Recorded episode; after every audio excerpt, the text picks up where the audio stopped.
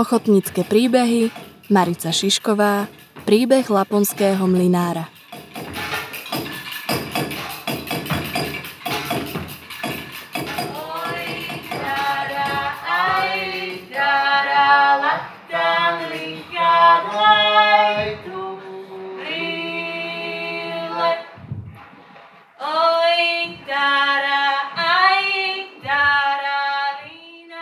Inscenáciu sme začali skúšať v septembri v roku 2009 so študentmi druhého stupňa základnej umeleckej školy Jozefa Rosinského v Nitre.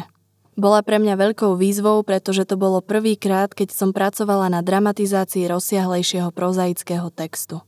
Tento príbeh ma mimoriadne zaujal. Bol plný paradoxov. Na jednej strane čistá civilizáciou nepoznačená laponská príroda a ako protipol skrivené charaktery jej obyvateľov.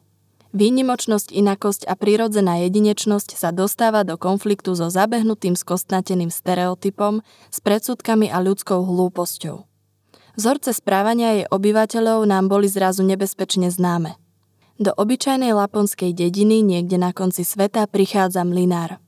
Vlečie si za sebou svoju minulosť, ale veľmi chce začať od. Je to zdatný chlapík, len tak sa nevzdáva. Na kopci opraví starý mlyn a vyzerá to tak, že je všetko v poriadku, až kým dedina nezistí, že je iný, podozrivo divný, pretože v noci občas vie. Román je písaný vďačným jazykom, ktorý pracuje s drsnou realitou a inteligentným podprahovým humorom. Absurdnosť dialogov bola potenciálom pre dramatickú situáciu a tu som sa snažila dostať na javisko tak, aby som zachovala poetiku románovej predlohy. I keď sa hra končí tragicky, na skúškach sme sa veľa nasmiali.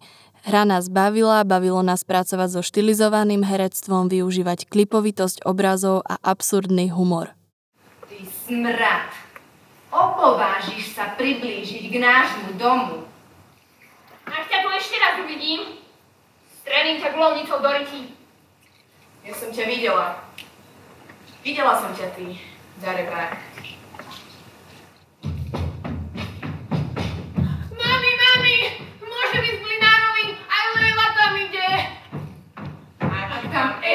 Pôjdeš, otrhnem ti hlavu.